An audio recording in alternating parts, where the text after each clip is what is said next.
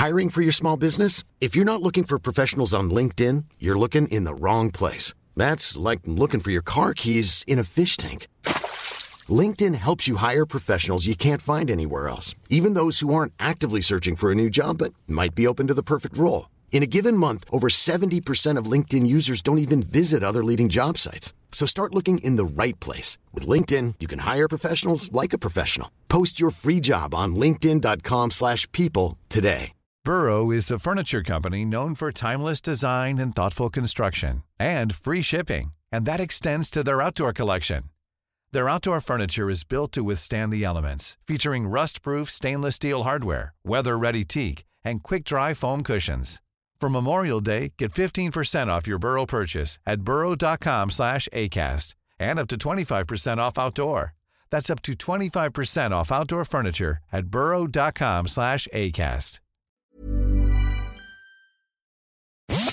Welcome to The Suitcase and the Scribe with award-winning journalist Scott Burnside and former NHL goaltender Mike McKenna, a member of the Nation Network of Podcasts and delivered by DoorDash.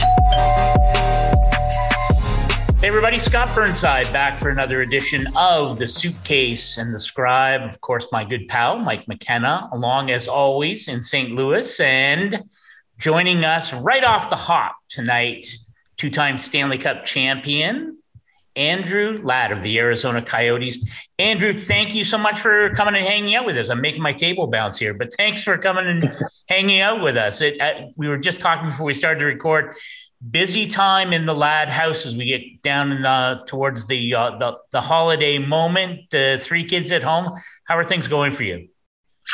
Good. Yeah, like I was saying to you, it's just, it's always a fun time of year with kids. You know, they're eight, seven, and five, so they're um, really excited about the holiday season and everything that that comes with that. So um, a little different here in the in the desert than what we're we're normally used to, and with some you know a little bit of snow this time of year, but uh, we're we're completely embracing the, the nice weather. That's kind of what I was curious about is if you're going to dress up a cactus or a Christmas tree. And I spent time in Vegas. I spent time uh, a little bit in Arizona in the winter, but that must be something of a nice change of pace for you considering where you've been previously Winnipeg, Chicago, the island. Nice to finally get a little bit of warm letter weather in the late part of your career. Right. Yeah. Um, I mean, you you know, earned I, it. I, I really, I really appreciated it when, when we had COVID, like the family had COVID a little earlier in the year here and the ability to go outside every day and, and be in the sun and just play outside with the kids when we were quarantined for, um, you know, 10 days. So, uh, yeah, I think, you know, I've had the opportunity, I was in Atlanta for a bit, I was in Carolina Mhm. and, and so those are two pretty good spots for, um, for weather too, but, uh, nothing quite, quite like the desert here. And, uh, it's, it's nice to, to wake up to, to sun and blue sky every day. Yeah. Well, I- wish I could take full credit for the idea to have you on, Andrew, but uh, I was uh, chatting with my our mutual friend uh, Tripp Tracy, and uh, he was talking. You guys must have been coming through Carolina. Anyway, he was talking about catching up with you, and he mentioned this uh, fascinating. Um, uh, project that you and your wife Brandy have called 1616 and it's uh, well, why should I describe it?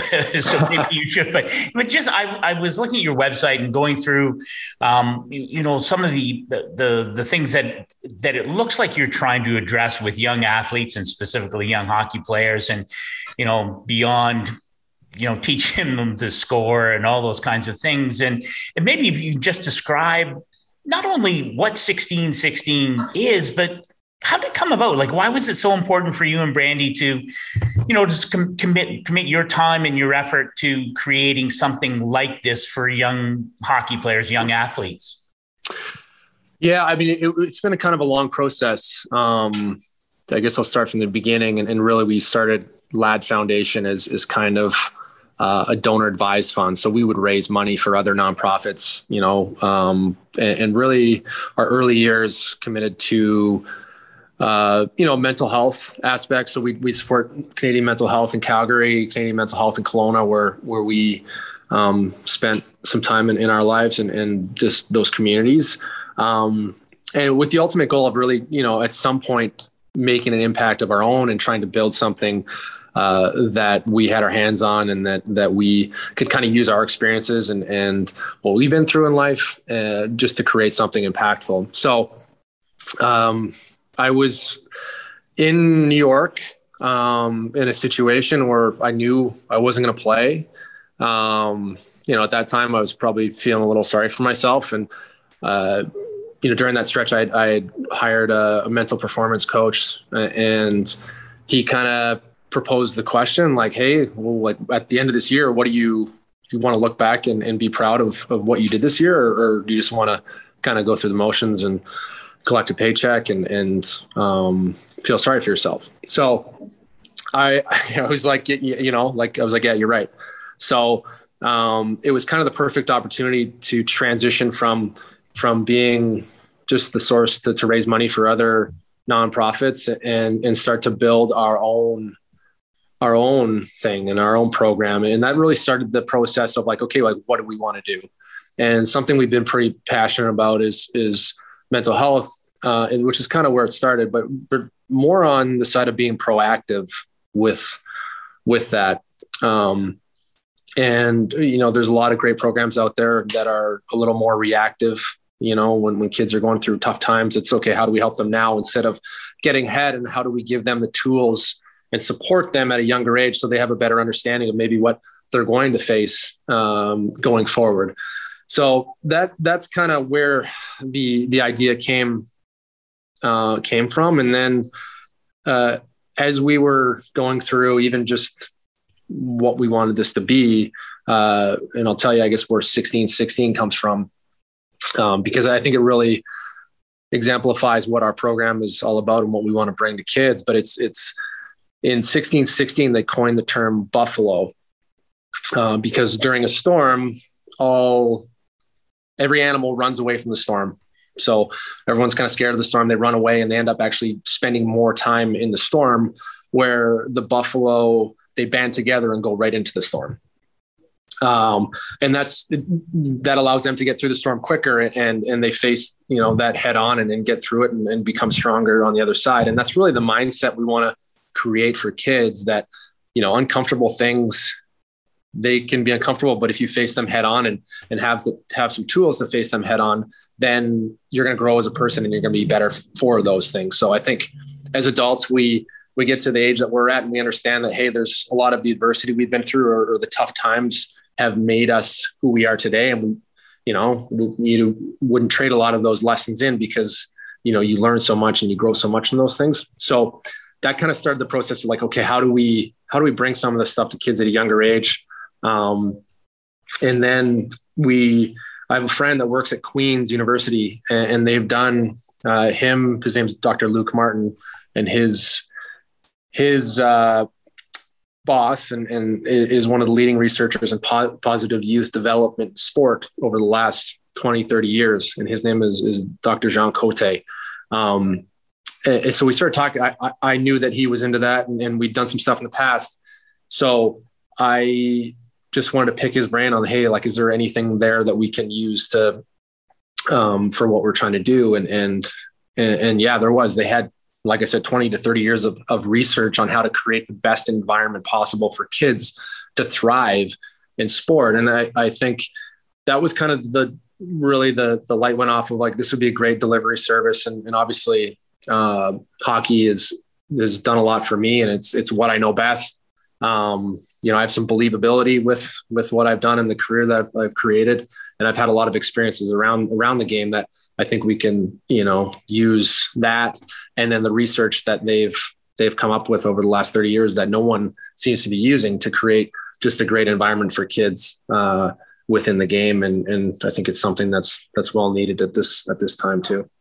What's so interesting? That was me. That was a short-winded answer, wasn't it? well, you set the table for us. What's what I look back at, and I mean, Andrew, I played for 14 years of pro hockey, and now I'm coaching 8U girls hockey and co ed hockey. And you show up at these rinks, and parents are just out of control, and they all have these massive expectations. And a lot of times, I'm the calmest guy in the room or on the ice.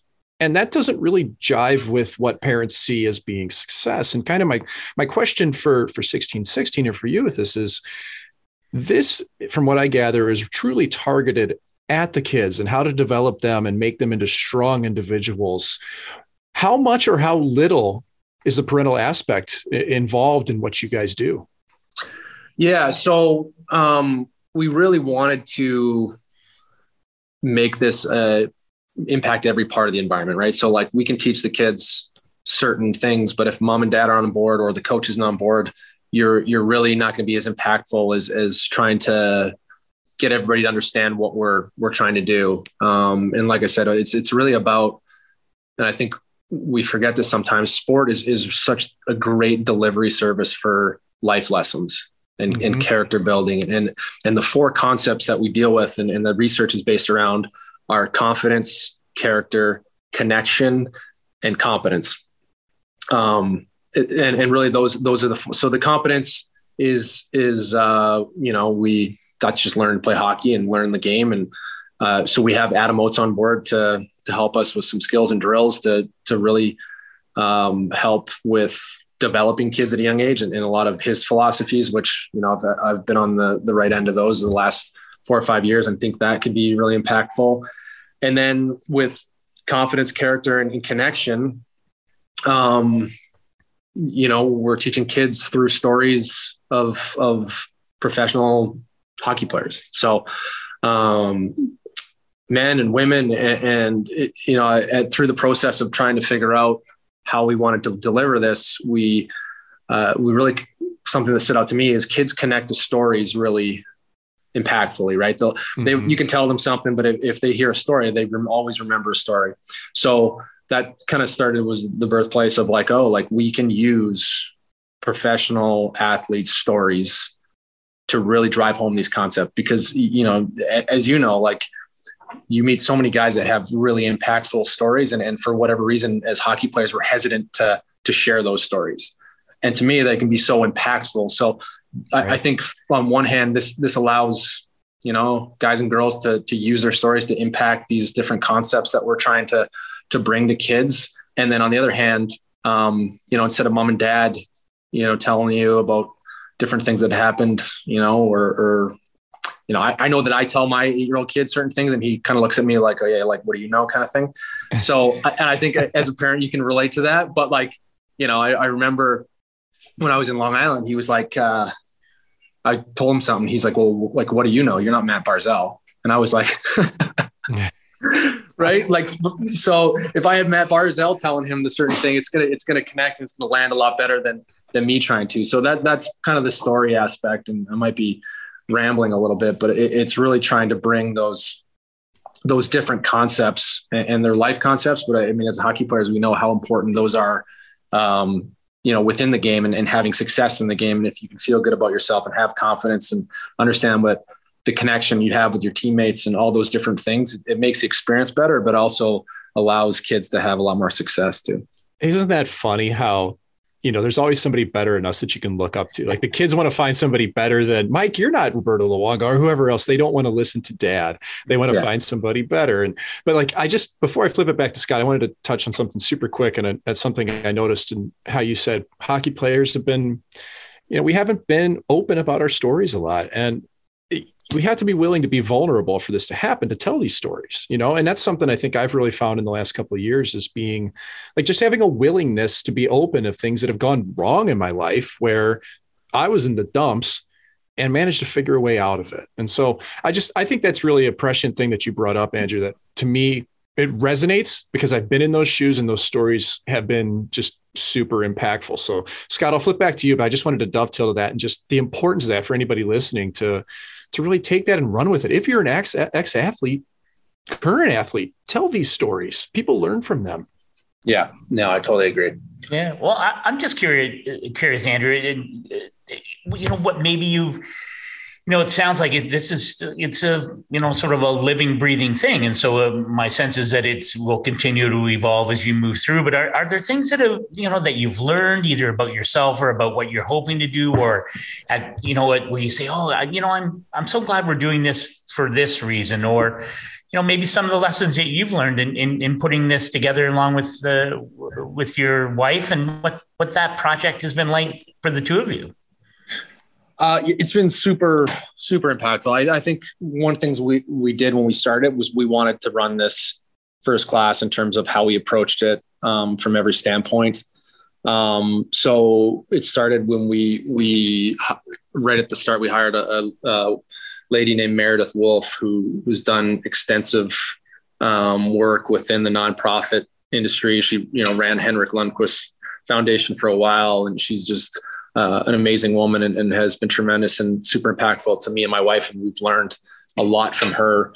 Um, and uh, we just put a really strong team together. You know, we worked with a there's a nonprofit out of Calgary that does this type of work in, in classrooms called Impact Society. Um, they do some tremendous stuff. So we've we brought them on board. So we've learned you know so much from them, and then with the research and and um, the academics from Queens and um, you know they're they're the other aspect that they, they bring to something a little different. So I, I feel like our, our team, and then there's the production side that brings the creative aspect out and, and a you know creative company called anthem creative out of edmonton that um, they've done a lot of work in the nonprofit space in terms of, of how to create a, a brand that's um, you know is going to speak to people so i think from every from the business standpoint we, we've learned a lot um, and we've had some great guide, guidance just from people on our team so we've been fortunate to, to be part of that aspect and I think just the impact of working in this space. Um, people have been incredible in terms of the just wanting to help out and be a part of it. Uh, and I would say that to, just to the guys too, and, and, to Mike's point of like guys need to get their stories out. It's it's it, it, guys have been a lot, or guys and girls, I should say, but all the athletes I've talked to have been, you know, when it's like, hey, this is for ten year old kids, like this is for kids they are extremely excited to, to be a part of this. And um, so, yeah, I, I, think from the learning standpoint, uh, I've learned a lot from all those different things. And then just the impact. We just finished a five week pilot. So part of doing this right was like, hey, we want to pilot this to see maybe where some of our shortcomings are, like where we're missing the mark, and and have the ability to tweak and and and really make this impactful for parents, coaches, and um, you know the youth athletes. So uh, we've taken our time with doing it right, and then through that pilot process, we've had some you know super impactful testimonials, and um, you know the one that stood out to me was you know there was a, a young boy that was bullied in one of his teams, and and um, wasn't didn't want to play hockey this year, and his mom kind of forced him to play and was like, Hey, okay, give it one more, one more shot. And he couldn't keep him away from the rink. He was so excited. They'd have 6 a.m. practices. He'd be up at 4.30 and, and was just excited to go to the rink every day. And so seeing that kind of impact, I think hit me and my wife and, and um, you kind of tear up a little bit and say, okay, like that's when we started this thing, that's the impact that we wanted to have with what we're trying to do. So uh, I think that's been super uh, impactful for both of us and, and has kept us um, driving this thing forward every day. Andrew, you mentioned uh, your own experiences being with the Islander organization. Uh, last couple of years have been, uh, you know, well, it from the outside it seems like it might have been uh, a challenge or certainly something different in your career. You're closing in on a thousand NHL games. Um, what's it been like for you to get a chance to to get back to NHL hockey? Your time with the uh, Arizona Coyotes. Obviously, that team is in a you know sort of a period of um, transitions, the right word or not. But what's it been like for you to get back into and to have a have another shot to be playing NHL hockey and that that part of you know the last couple of years for you? What's that been like for you? Yeah, I mean, what was it wasn't easy. It was tough. Um, you know, probably the toughest few years of my life in terms of navigating the situation. And, and like I said, I was, I was, I was at the point where I don't know. I mean, it's hard to, I guess, don't want to say depressed, but somewhat depressed and just numb to, to the game and to the experience and, and, and what I was doing every day. Uh, and I, you know, I think that rubbed off at home and everywhere. And I just kind of, yeah, that was probably the best way to describe it. I was just numb to everything. Um, yeah. And I knew something was off and didn't know. And, and luckily I was, I was driving to the rink in, in Bridgeport one day with with a teammate, and and he we got talking just about the mental side of things, and and and he suggested hey, I, I called this guy that he'd worked with, um, and uh, his name was was Dan Leflar, and they do some some pretty cool stuff. Uh, the company's called Novus Global, but they.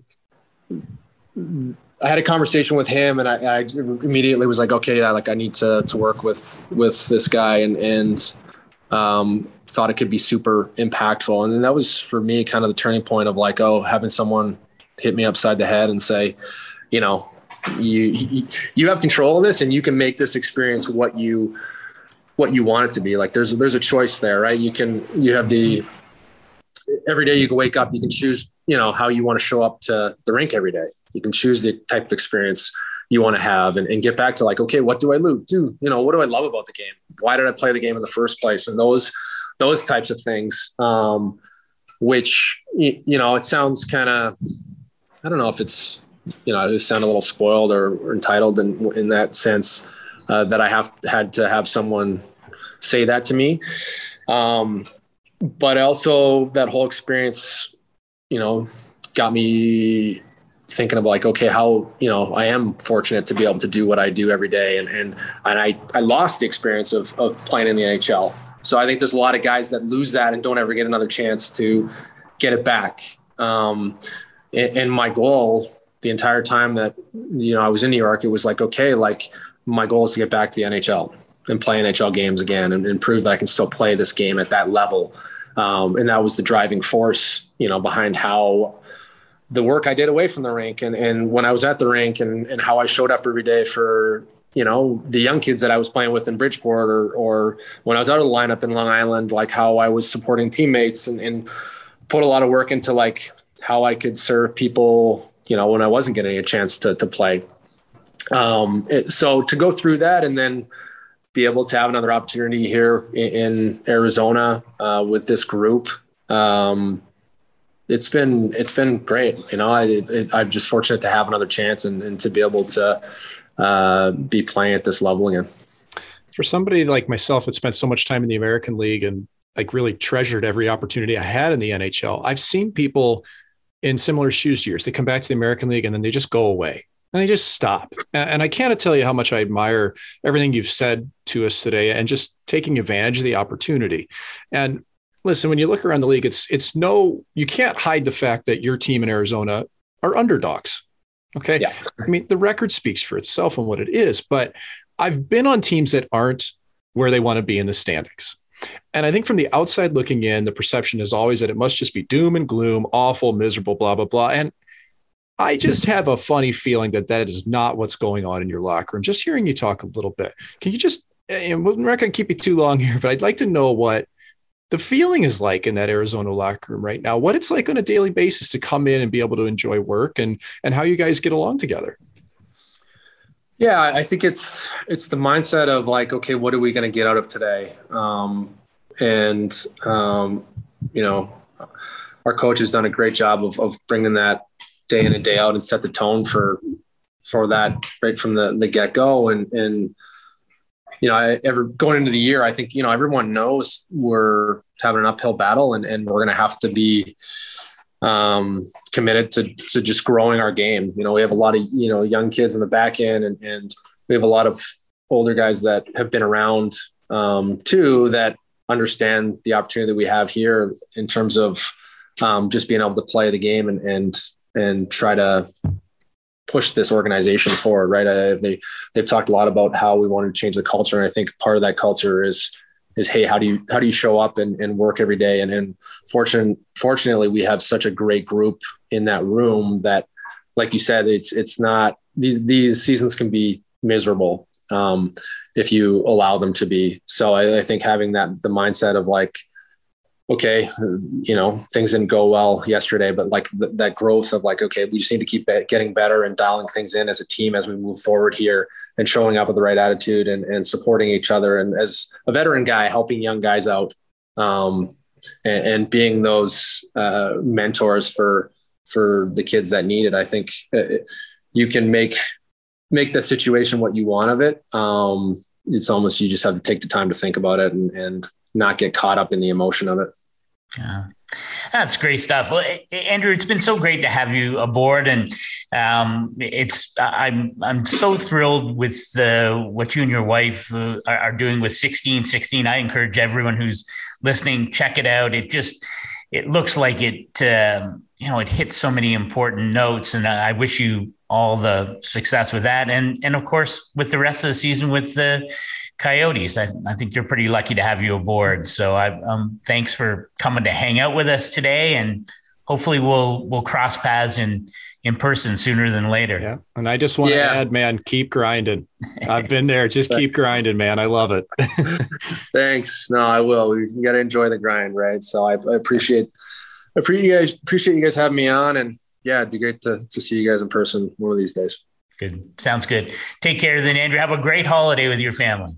All right, you too. Take care. Mike, I'm so I'm I'm so pleased that Andrew was able to join us. You know, I've known Andrew a long time, and I didn't get to throw in that. It's always good to have a former Atlanta Thrasher on the show. I always like to bring that in there. But I, I'm I'm my sense of it is that you would have a great perspective on you know what Andrew went through in that.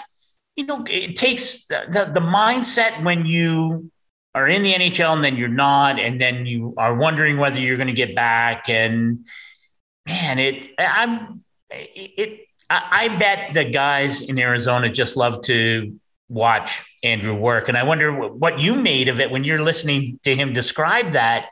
You know, going the emotion of that, and you know how having to get the right headspace to approach the, the you know your career if it's not where you want it to be. I, I'm wondering what you made of that.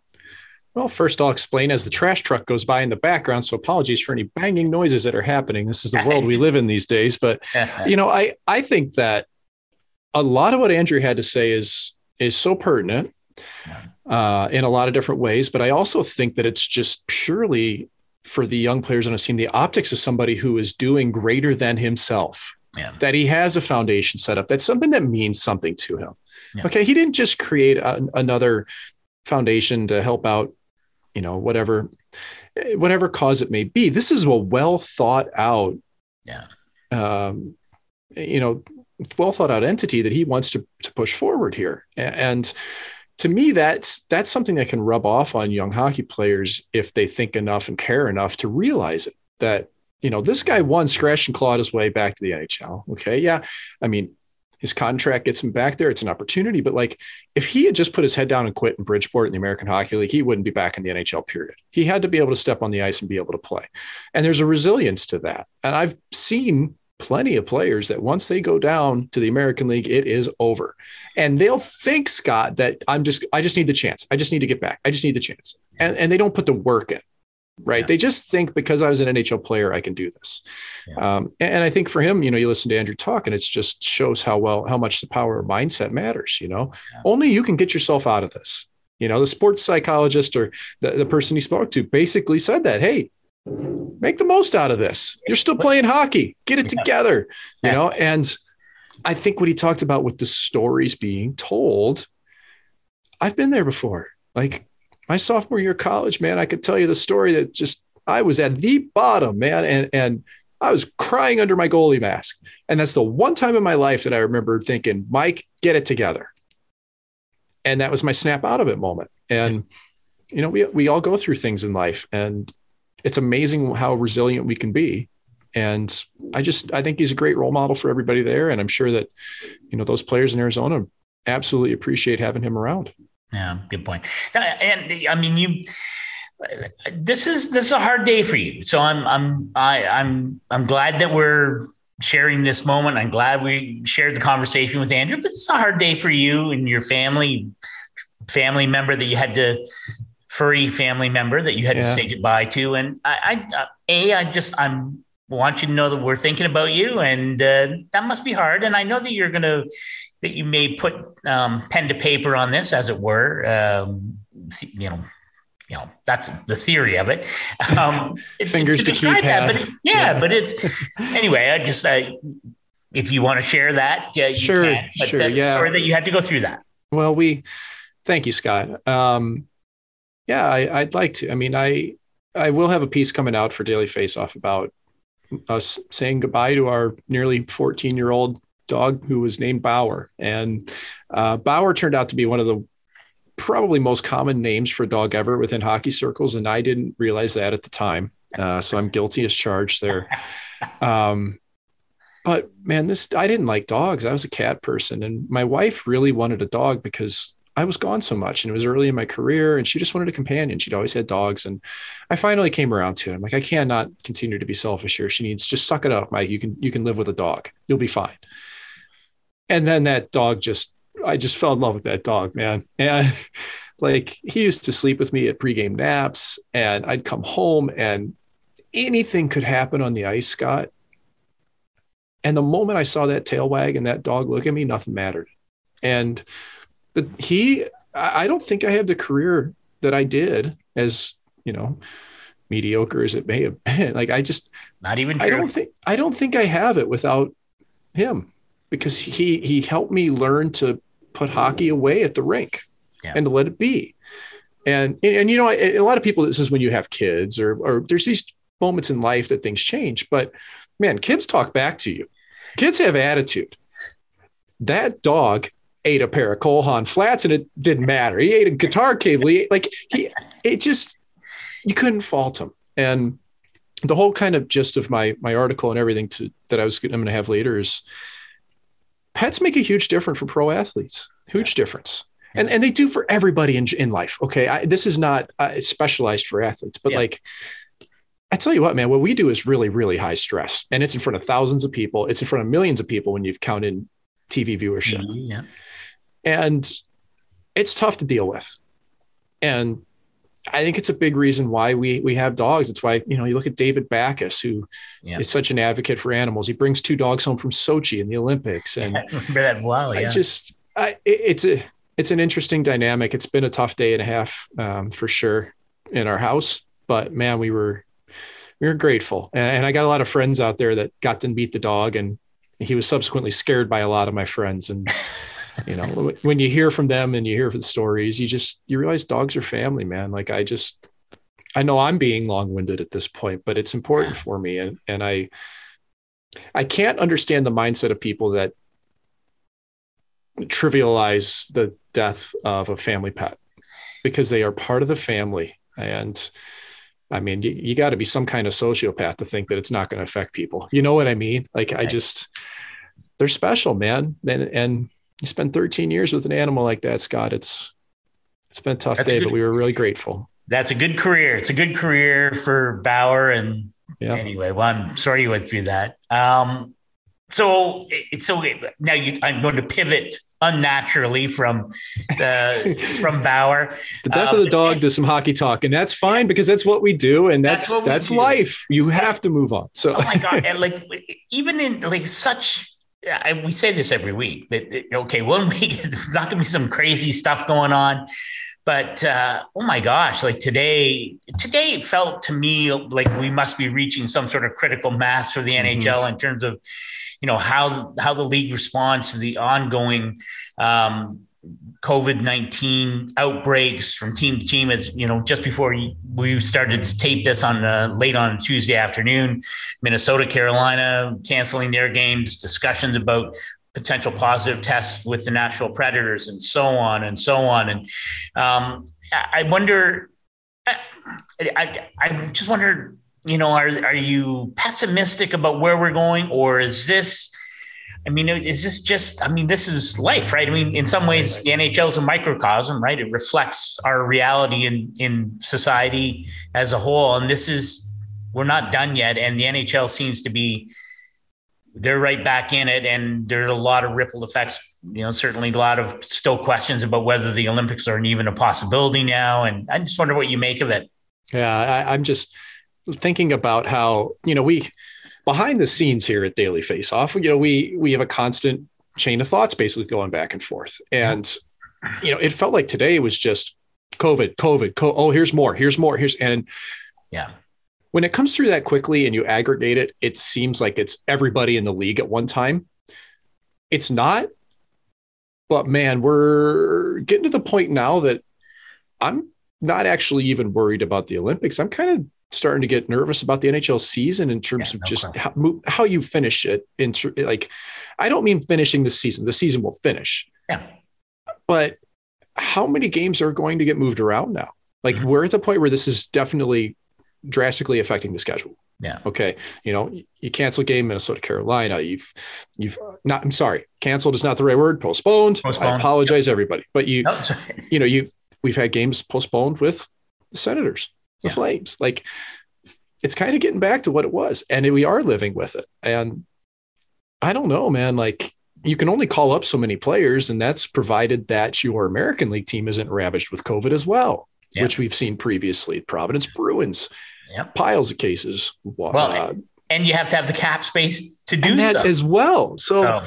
you know, I almost wonder in retrospect if, you know, if teams would have looked at this season and went, man, we just, we simply can't run up to the cap with our salary. We yeah. can't do it. And hindsight's always 2020 because we both sat here at the start of the season and thought, eh, we think we're going to be fine. True. And and that's I think we all had that positive outlook you know, short of being an infectious disease specialist who could predict omicrons and all these different variants and and, and like I, maybe we had a false sense of hope but I, i'm i'm I, I, guess nervous isn't the right word about the season but I, am just kind of like i'm kind of worried about it right now and, and how it proceeds if yeah. that makes sense do you think that's a decent way to put it scott no, no, I think that's that's the perfect way, and it, I think it is a sense of unease because that's a great word. Expect, yeah. You know, we expected that we would be in a different place, right? Uh, mm-hmm. Uh, honestly, I like I had thought at the beginning it's going to be, you know, it's going to be maybe you know the occasional case and it would be something that would be easy to ride out on a team by team basis and um, you know super looking forward to the olympics. And, and but uh, so I, i've been thinking about it now for i've talked to a couple of people in the last couple of days and it's like geez waiting to try and figure out you know what will a can you know with the rescheduling of NHL games and this this real you know sort of explosion in the last two or three days, I think there are 30 players in uh, COVID protocols as, as you and I are chatting here. So even if you are able to go to the Olympics and you sort out the you know the quarantine issues in China, that's a huge that's a huge hurdle to get over and where's the clarity or when is the clarity going to come on that but I wondered, and, and, I am going to get to a question here. It makes me think when Pierre LeBrun was on. I, I am getting to a question, but I wonder what in your earpiece. what would happen? What what happens if at the end of the day the NHL and the NHLPA say we're not we're not going for the whatever the reasons the the cataclysmic changes to the schedule or the players own decision to say we don't want to expose ourselves. We, that the PA will say we don't want to expose our players to a potential five week quarantine in Beijing. Maybe that three week gap is maybe there's a silver lining. Like maybe that gap, which my guess is you can't really reschedule a lot of games in there because of building allotments. But even if you were, let's say you were able to backfill some of the games, right. but maybe there's a bit of a break in the schedule for everyone. And that at the end of that break, are players healthy? Are teams, uh, are they in a place for that stretch run that they normally aren't because mm-hmm. of the rigors of a normal 82 game schedule and certainly during a normal Olympic year? Maybe this is a silver lining that maybe we'll see good health. We'll get through the COVID stuff and maybe the level of competition down the stretch will be something that we haven't seen in a while. Do, does that make sense? I understand the optimism 100%. I hope, I mean, if they don't go, they got three weeks off. My fear is that the boys all hop on a plane to the Bahamas and they come back and it hasn't changed anything. And, and that's that yeah. makes me nervous because the optics are going to be so bad of that if it happens. And maybe I'm being fatalistic here. Maybe I'm, but if you get a chance in the middle of the season to go sit on a beach, you're going to take it. Yeah, true. I would. I know. Okay, so one like dude, I never made enough money to go sit on a beach uh, on a vacation. And two, I never had a long enough break. I never had the All Star break or a bye week. You don't get those when you're grinding in the American League. Okay, so you need to be in the National. You need to earn it. And I was never up in the National over one of those, uh, save for like one time. So I, I I worry about that though. It's like it's going to be party time for a couple weeks, and yeah. then the guys all get COVID, and then things go sideways again. That would suck. That would be god oh, that'd just be brutal, wouldn't it? But I'm going to try to put the the positive spin on it, like you said that some time off wouldn't be bad, not just from the COVID perspective, but to get more players back. You know, yeah. let them heal, let them get rid of injuries, let these rosters come in pretty stocked with talent come March. You yeah. know, I mean, like we're all bated breath waiting on Jack Eichel. Well, what if some of these other players that have been out with injuries have the chance to heal up? What if, like, you know, and I'm not sure, I'm just picking, cherry picking this instance, but let's think of like Kevin Hayes has been in and out of the lineup in Philly with injury, and you wonder maybe he's somebody that could really use two solid weeks to heal. Yeah. You know, and, and I have no knowledge of that, what that situation is. I'm just cherry picking an idea. Yeah. And that's real because there's so many players throughout the season that they walk in the room. Scott, you've seen it when you've worked for teams that, oh, they're hurting and they could just use a week off, but they can't. They have to play. Yeah. You know, so I, I think there could be a silver lining there. I don't see him going to the Olympics. I mean, the Russian guys are all going to go. You know, I mean, they're they, they're going to go. Uh, I I don't know anybody with a family that's going to risk it. How are you going to say like you got a you got a couple kids, wife at home, and you're going to go to China for three weeks for sure, maybe turning into eight weeks if yeah. you pop a positive and you're symptomatic. And by the way, it's a country that made a tennis player disappear recently.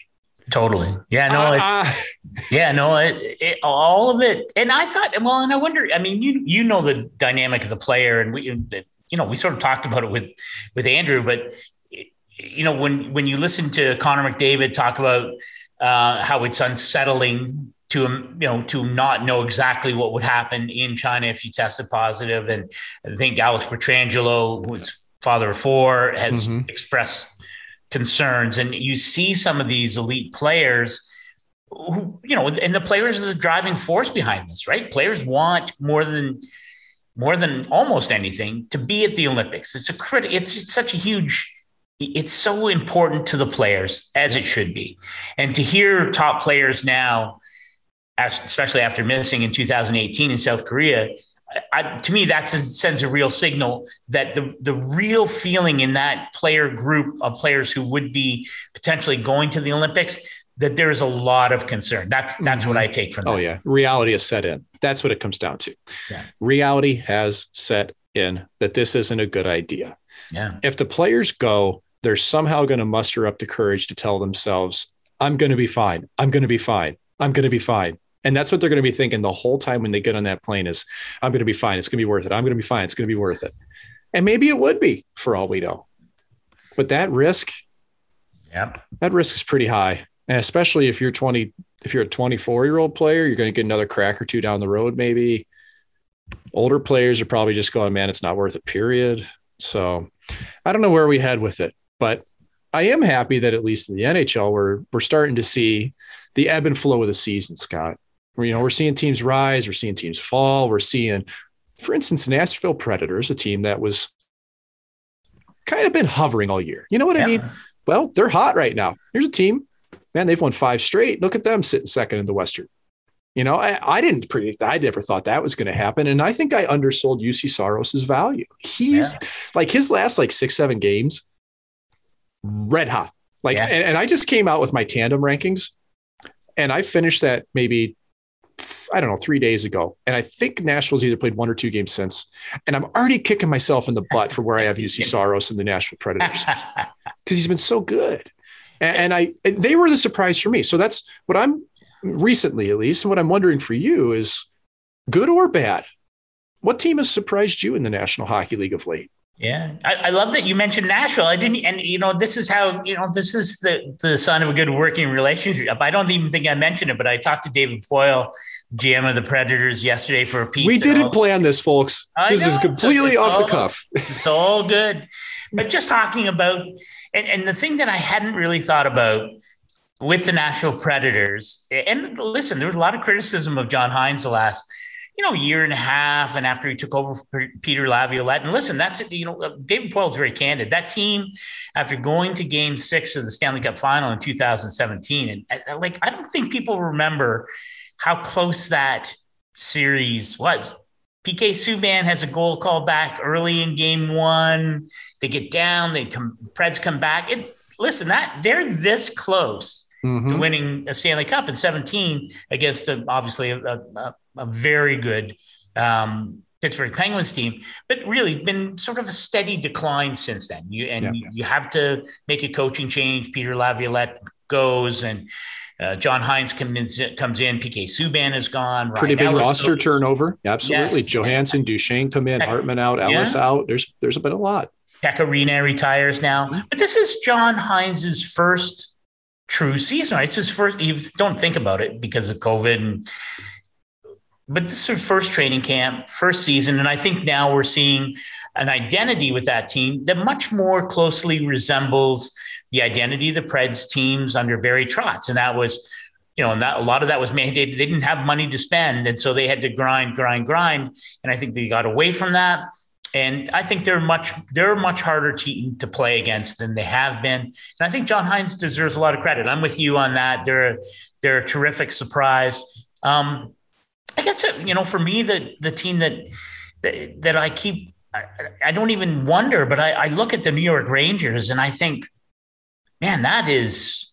I just thought I thought the Rangers under Gerard Gallant would be would they they would have success. They got a lot of talent, love their goaltending. But I, I thought they were still a year or two away, mm-hmm. that they would be a bubble team, that I, you know, in Metro was going to be very tight that team, and I know they've had a, you know, I think they lost a couple in a row, and, and Shesterkin being injured. This is a real pr- time for uh, Georgiev to, you know, sort of reestablish his uh, bona fides and uh, be, you know, because he hasn't played very, very well at times uh, in that backup role, and um, this is an opportunity for him, whether it's to solidify himself as a, you know, the the Plan B in New York, or possibly, you know, to create a trade market for a young goaltender for a team that might be looking down the road for a potential starter. But um, I just that team has been so impressive, and I don't see them falling out of that top three in the Metro. Do you? I don't know. What do you make of the Rangers? No, I well, I picked them to finish second. I think in the Metro. They were the one. They were you kind of the visionary. There's they were kind of the one flyer I took though, Scott. I was pretty mundane with my picks, and the fly. The Rangers were the one I was like, you know what? I'm going to take them as a team that surprises because I, I Gerard Gallant has a track record yep. with startups and with with I mean with Florida he did the same thing. Um, I loved their goaltending, which has proven true with Shesterkin. He's been the best goalie in the NHL this year. Yeah. And what you did say about Georgiev to me is very interesting because this is a guy who does not want to be a backup at all. I yeah. mean, he wants to be a starting goalie, and we've heard his name in trade rumors fairly often. You know, he's yeah. been tied to teams.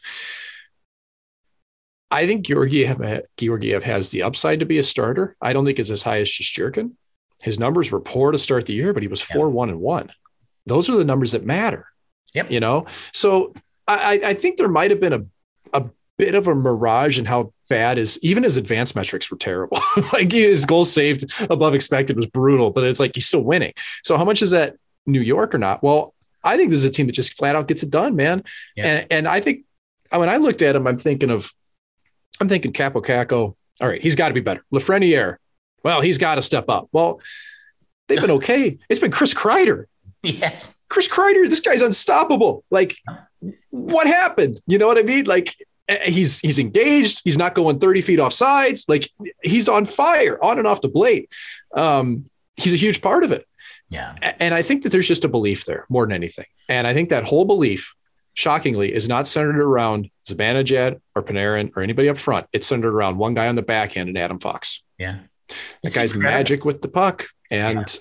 the two teams in the league that make me nervous if I'm a goalie playing against them, the two biggest Colorado and, and the Rangers right now, it's because they both have defensemen that can move the puck as well. Cale Makar, same way in Colorado. Him and Fox to me are just they're an absolute treat to watch, man. I wish I would have had an opportunity to have somebody like that play in front of me, Scott. All right, we're just about at the end. And of course, every week on the Suitcase and the Scribe, we tip our caps to DoorDash, the proud sponsor of the Nation Network of podcasts. Restaurants and more delivered right to your door. So don't forget that. I know we're heading into the uh, teeth of the holiday season, my friend. So maybe uh, people will be needing a little relief as they get ready for whatever their traditional holiday fare is. Um, before we wrap it up, I'm very uh, tumultuous week for the uh, Vancouver Canucks, but I'm not sure you could have scripted it any better. Bruce Boudreau, 4 0. We talked about Bruce going in there. And I wasn't all that surprised, but I was really pleased for Jim Rutherford. Comes in as uh, president of hockey ops and the interim GM. He's already, I think, right now, me, he may be doing it right now, calling people as he gets his list together um, at some point to hire a GM to come in and, and to help to restructure um, the hockey ops um, department in Vancouver. What a, I mean, to me that that fan base deserves some good news, and it's mm-hmm. it's it's nice at least even in the short term for them to be rewarded with some strong play under Bruce Boudreau, and I think that what Jim Rutherford said in, in his opening press conference about how he wants to approach things. There, there's a reason he's a Hall of Famer, and I think it's going to be a good fit for that team. Do, do you have the Do you have a sense? Do you have a vibe on it?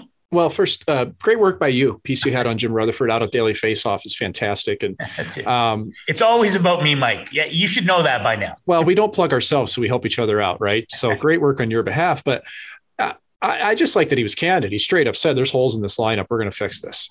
Yeah. I mean, if you're on the team, it's like, oh man, we better start. We better figure this out. Like, there's no bigger shot across the bow, especially if you're like a depth player to hear there's holes in this lineup. Yeah. So either they got to figure it out or they're gonna have to get other people. So first there's a motivation factor, but um, Boudreau coming in obviously lightened the room a ton because they had that team had just flat out tuned out Travis Green. Simple as that. They tuned him out. They made up their minds. Players these days, once that happens, it's all over for right or wrong. Yep. And it's just a new guy.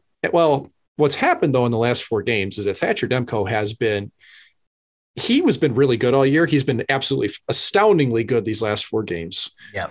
And Brock Boeser scored three times in four games, including on the power play, a couple of them. So, I, I and and you can put to microcosm here, like eh, of what's happening if you want to distill it. And I like to distill things sometimes. To me, that's your their quotient. But I do think this is a team that hey, they've they've just they've let all that weight off their shoulders and they said, let's just go play. Okay. And are there big system changes? Not really. Structurally, not really. Yeah. But they haven't had confidence like this all year of winning games. And even if they got a great goalie performance, or even if Pettersson starts filling the net or Hove or Boeser, if they can continue to just have that good feeling about themselves, this this lineup's not as bad as like, come on, there's no lineup in the NHL that's that's not got good players. It's true. I'm looking at I'm looking at Vancouver, and I know there's games in hand and people ahead of them, but they're six points out of playoffs. It's a Herculean task for them to even be in the playoff comp- compet- uh, in contention. It really yeah. is. But I think that this gives them some hope, and hope is a really good thing because then you start to believe, and you just never know. Look at St. Louis in 2018. That team was spinning its wheels more than a, I mean, like a motorcycle in a mud pit. You know what I mean? Like, and they end up winning the Stanley Cup. So, credit to Bruce, Bruce Boudreau on, if nothing else, providing a breath of fresh air. And man, Rutherford's not afraid to make changes. If there's anything I've ever noticed about his career, he is a horse trader to the core. He will do what it takes that he yeah. thinks to get across the goal line. So yeah. I, I, think it's good for them. And I'm I'm very curious, Scott, to see who lands there as a GM. I'm curious what who you think may be some, if not names, but the type of person they're looking for to slide into that. Yeah, no, and I think you know I I, I was lucky. I caught up with with Bill Guerin and Tom Fitzgerald. Of course, Bill Guerin, who was, was on Suitcase and the Scribe early in mm-hmm. our in our being, and recently um, named uh, general recently, manager of the yeah, Olympic U.S. Olympic yeah, U.S. Olympic team. Yep. Hopefully, hopefully there's an Olympics for him to go to. And then right. of course, Tom Fitzgerald in uh, in New Jersey as the GM. Both learned at you know, worked with Jim Rutherford in Pittsburgh. And, and, and both of them, it was interesting because both said oh, the exact same thing that Jim Rutherford's not a micromanager. He's a guy who brings in people, um, gives them a job, lets them do the job. And I think that's a good thing about somebody like Jim Rutherford is that listen, he didn't have to take that job. He didn't need to take the job. Doesn't I don't know his finances. I'm guessing he didn't need the money to do well, it. Well, they, they better be good. We'll say that. yeah. but he's, and so my guess is he'll, he's, I think he is the kind of guy that if you brought in a younger GM or an assistant GM or someone um, you know, man or woman who doesn't have a, you know the traditional NHL management experience, mm-hmm. that he's the kind of guy that is going to work with them to to build it up. I, he's I expect in the matter of hours, perhaps days, he's going to bring in an assistant GM to work in the you know on the daily business right now.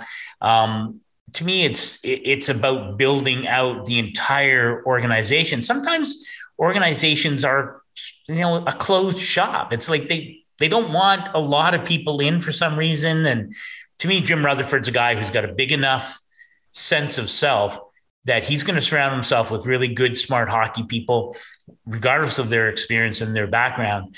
And he's going to let them do their job. And that, bill guerin said to me that was it, it was interesting. It's not just do your job but if you if you screw up if you fall down a couple of times that's how you learn. And he hmm. said that was a great thing about working for Jim Rutherford. Is it, if you made a mistake, okay, what what'd you learn from that? It, it wasn't Jim Rutherford standing over his shoulder 12 hours a day. So that's I expect what will happen in Vancouver. There's a lot of pressure there to win, but there was a lot of pressure in Pittsburgh to win. Yeah. Yeah, no, it's good. Well, they brought in a guy who's not afraid of pressure. Doesn't phase them. Yeah. I mean, really can't get anywhere. I mean, worst thing that can happen is they start chanting his name and throwing a jersey on the jersey, ice. Yeah, yeah. I guess it really could get worse, couldn't it? But uh, yeah. I don't know, man. I I I haven't spent a lot of time in Vancouver. I have friends in Vancouver. I just I like seeing cities that haven't had a chance before to really. I mean, a city that hasn't won. Period. Let's just say that. Yeah, I, I like seeing cities that haven't won before get those opportunities, and so I'm always rooting for a place like Vancouver. Yeah, me too. All right, brother. Next week, we'll be right nigh on the holidays. I can't wait. Uh, hope the next few days get better for you and your family, and you have good memories of Bauer, as I'm sure you will. And excellent work. We'll do it again next week. Sounds good. Thanks for carrying me, Scott. You always ah, do. it wasn't even the case. My pleasure any day. Thanks for listening to The Suitcase and the Scribe, a member of the Nation Network of Podcasts and delivered by DoorDash. Make sure you hit the subscribe button to never miss an episode.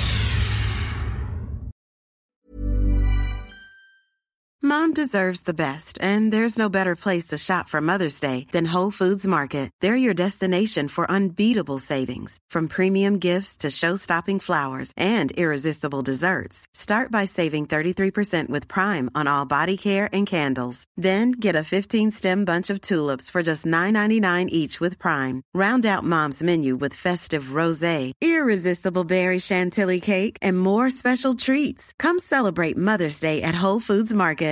Here's a cool fact a crocodile can't stick out its tongue. Another cool fact you can get short term health insurance for a month or just under a year in some states.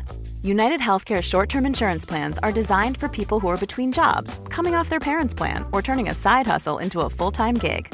Underwritten by Golden Rule Insurance Company, they offer flexible, budget friendly coverage with access to a nationwide network of doctors and hospitals. Get more cool facts about United Healthcare short term plans at uh1.com. Mom deserves the best, and there's no better place to shop for Mother's Day than Whole Foods Market. They're your destination for unbeatable savings, from premium gifts to show-stopping flowers and irresistible desserts. Start by saving 33% with Prime on all body care and candles. Then get a 15-stem bunch of tulips for just $9.99 each with Prime. Round out Mom's menu with festive rosé, irresistible berry chantilly cake, and more special treats. Come celebrate Mother's Day at Whole Foods Market it. Even on a budget, quality is non-negotiable. That's why Quince is the place to score high-end essentials at 50 to 80% less than similar brands. Get your hands on buttery soft cashmere sweaters from just 60 bucks, Italian leather jackets, and so much more. And the best part about Quince, they exclusively partner with factories committed to safe, ethical, and responsible manufacturing. Elevate your style without the elevated price tag with Quince. Go to quince.com slash upgrade for free shipping and 365-day returns.